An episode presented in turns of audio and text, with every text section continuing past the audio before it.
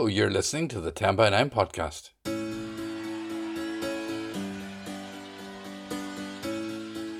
As you know, 10 by 9 has moved to Zoom until we can return to the black box, and one of the unexpected delights of going online is the international audience and storytellers who've joined us. We've two stories in this podcast for you from East and West. One was told from Indiana, and the other from actual India.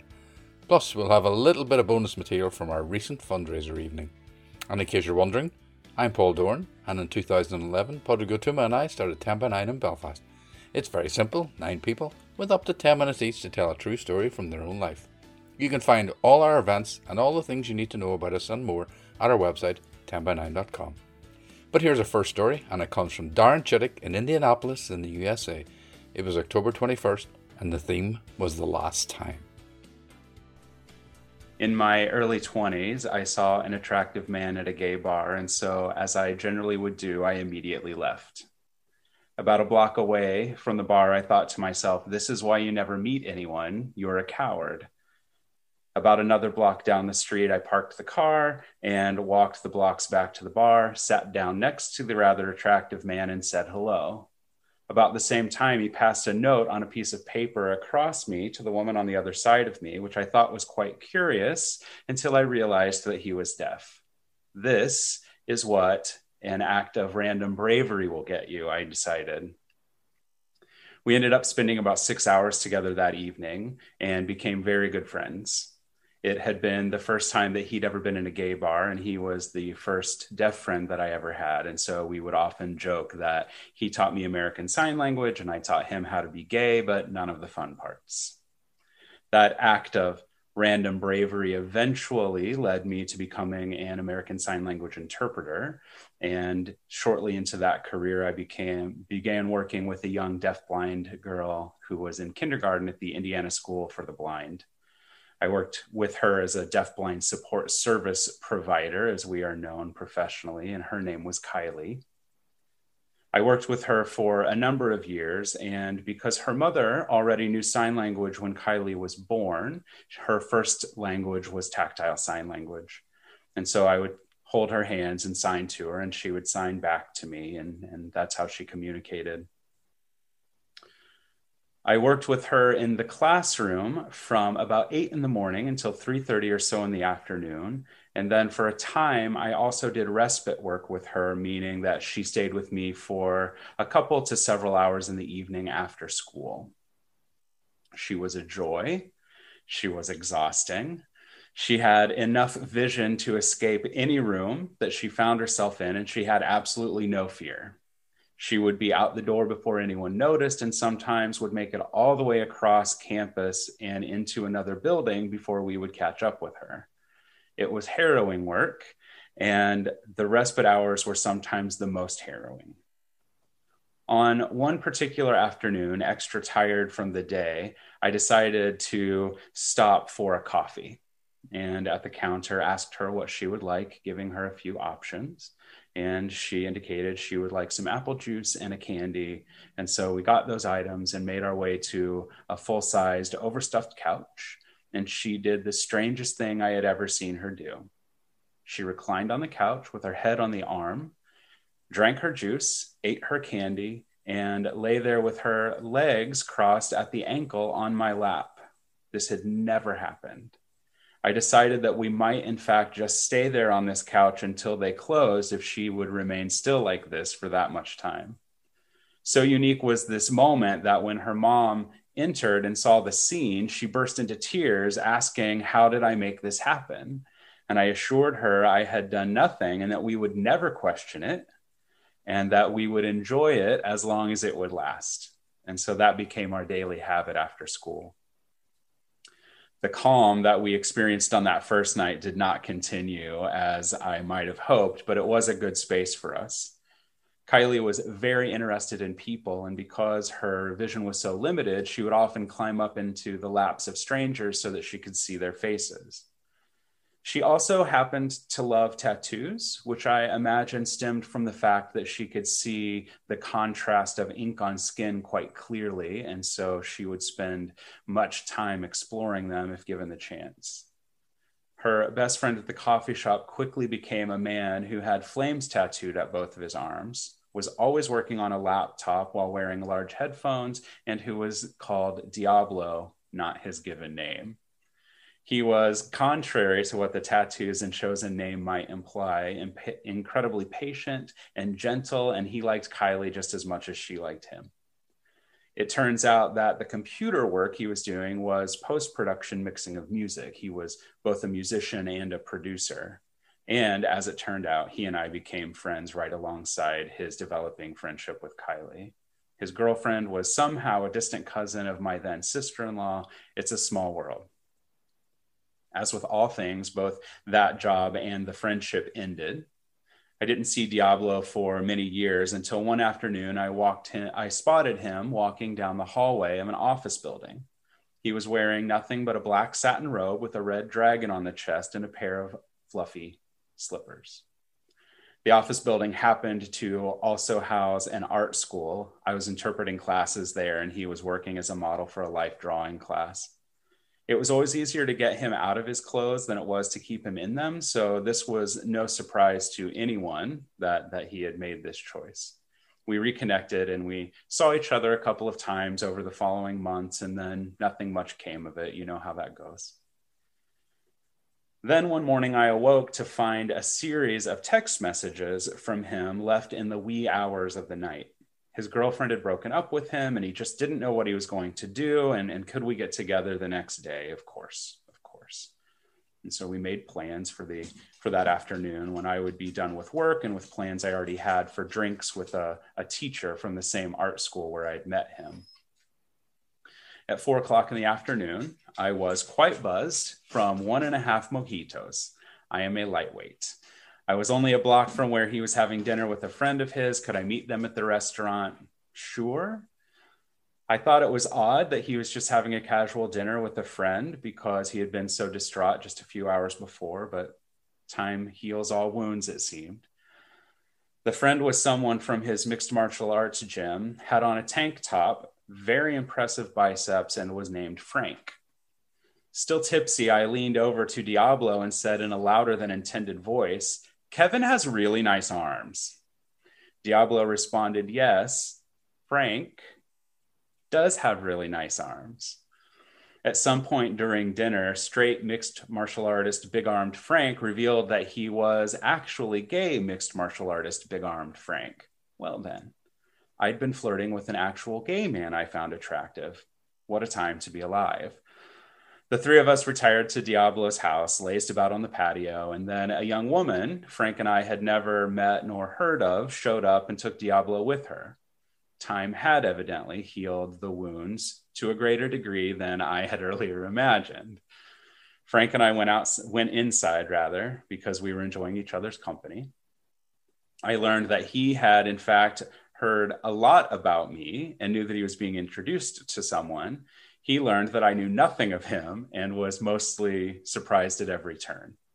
Then he got out a huge binder of DVDs that he had brought with him and told me how much he loves Doctor Who.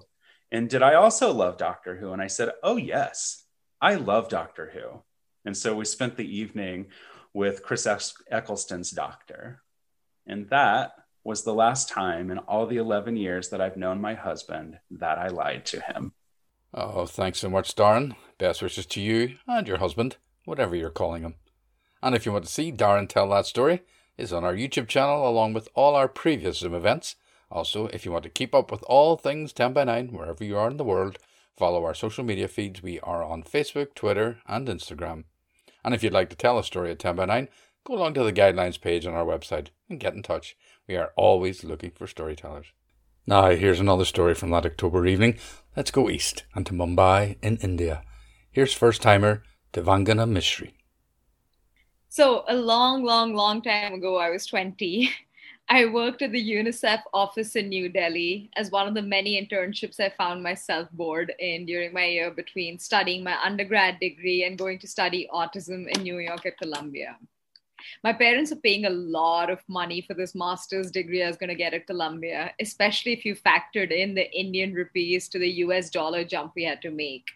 To me, this meant I had to hustle my way by earning some money, doing some odd jobs, rid myself of this self created burden of asking my parents for too much.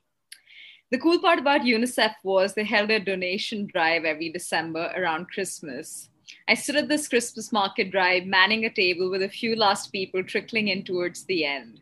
When it was time to shut down, there was still left a pair of shiny red gold shoes with a Nike swoosh on them. When no one was looking, I snuck them in my bag, took them home. My brother laughed at me. These are should football shoes, you idiot. Cleats with spokes in their soles to get a better grip of the pitch. You can't just walk in them on streets. People think you're weird. I asked him, How do you spell cleats? I heard C L E A T S. I added that to my list of things to pack in my New York bag, and off they were to the Big Apple with me.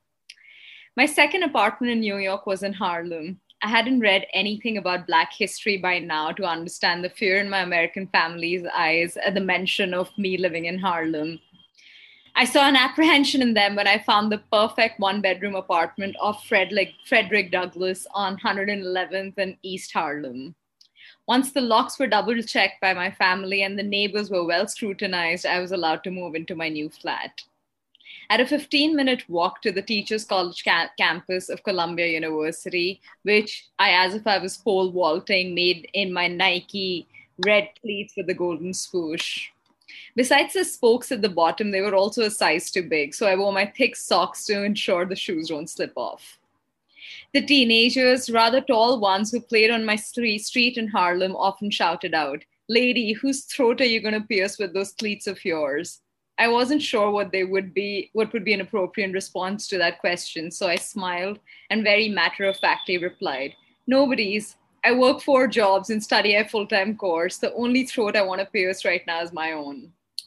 They throw the ball at me. I wasn't sure if they were teasing me, flirting with me, or they wanted me to catch it. I went for the least conflict provoking response by kicking the ball back at them each time I found it aimed at me. One time I smiled and asked a tall boy from this Harlem gang, Will you teach me how to play football? He kneeled as if to tie his shoelaces, looked into my eyes, slowly licked his lips, and under his breath whispered, What would you like to teach me in return if I taught you how to play football?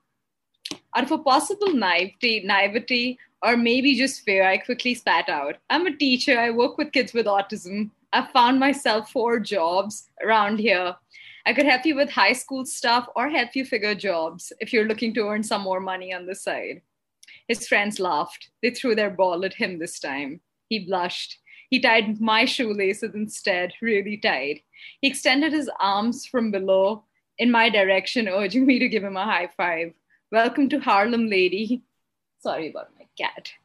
Um, welcome to Harlem Lady. Will you teach me English literature, math, basically just anything? I hate school, so anything I can do to pass, get out of this motherfucking place. I said, I'm Devangna, by the way. You can call me D. Or all of you, I said, as I peeked behind the tall boy and his friends. I don't know much about high school, you guys.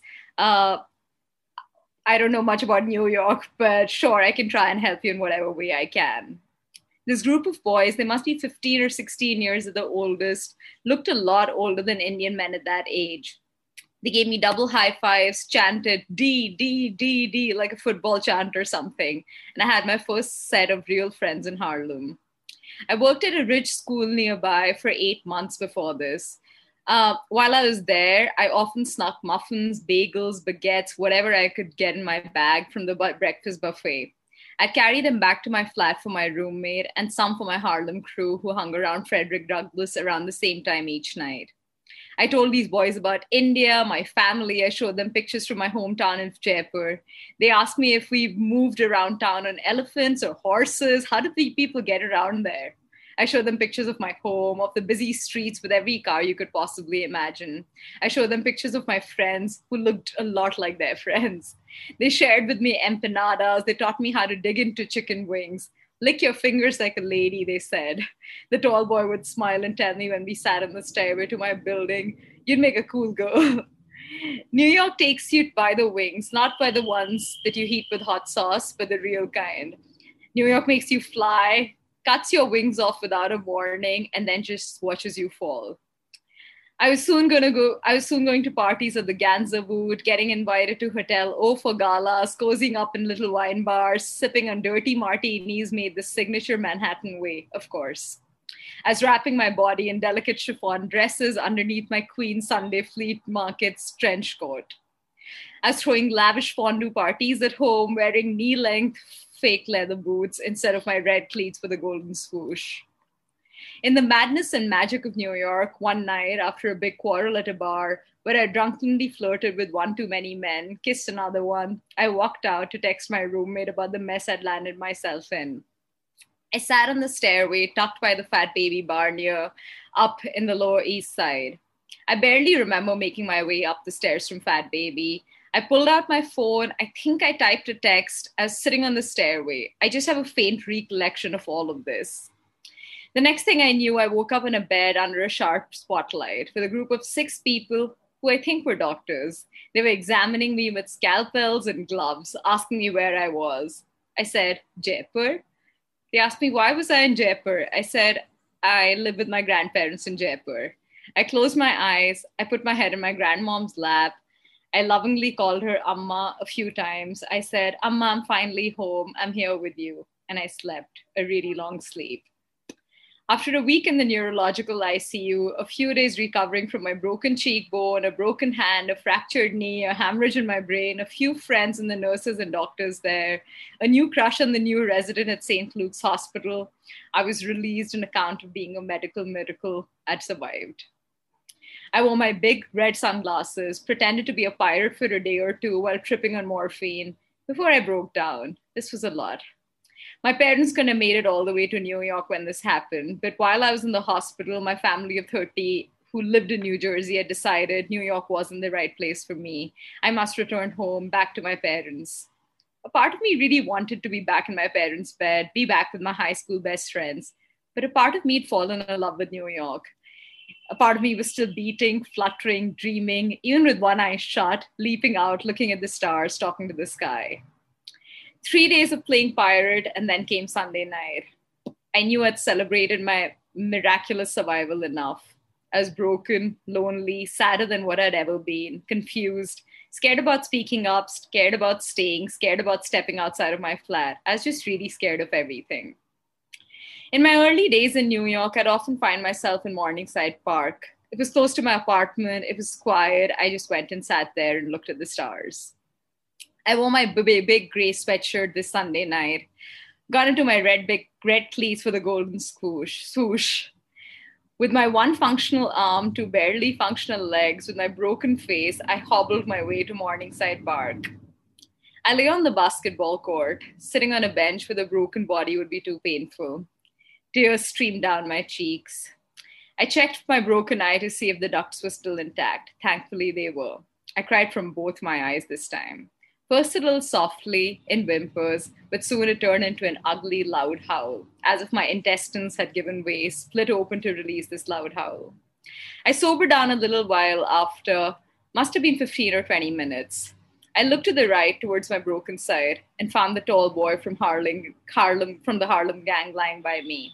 He asked me, Did your man hit you? I shrugged. I said, I don't know. I was just so drunk, I don't remember who it was what it was. I don't know what happened. He pulled his sleeve and his sweatshirt up. He showed me his arm. It had horizontal scars all the way up his inner arm. He said, I have these on my other arm also. Would you like to see those? My legs also. My chest D, that's another story. I use those that for drugs. I was 21, naive, unexposed to this side of life. I'd never seen something like this, never something like this before. He told me, when my father hits my mother, he does that quite often. I try to stop him. He threatens to rape me, kill me. I tell him I'd rather die myself than let that cunt kill me. I've tried for years to kill myself. I just don't die. I just never die. We lay silently for a few moments under the star that night. He then stood up. He gave me his hand. Let me teach you how you just need one hand just one arm to shoot a basketball. It's really easy, I promise you. I'll teach you how to put this one arm to some good use. Thank you so much for that, Dee. It was wonderful.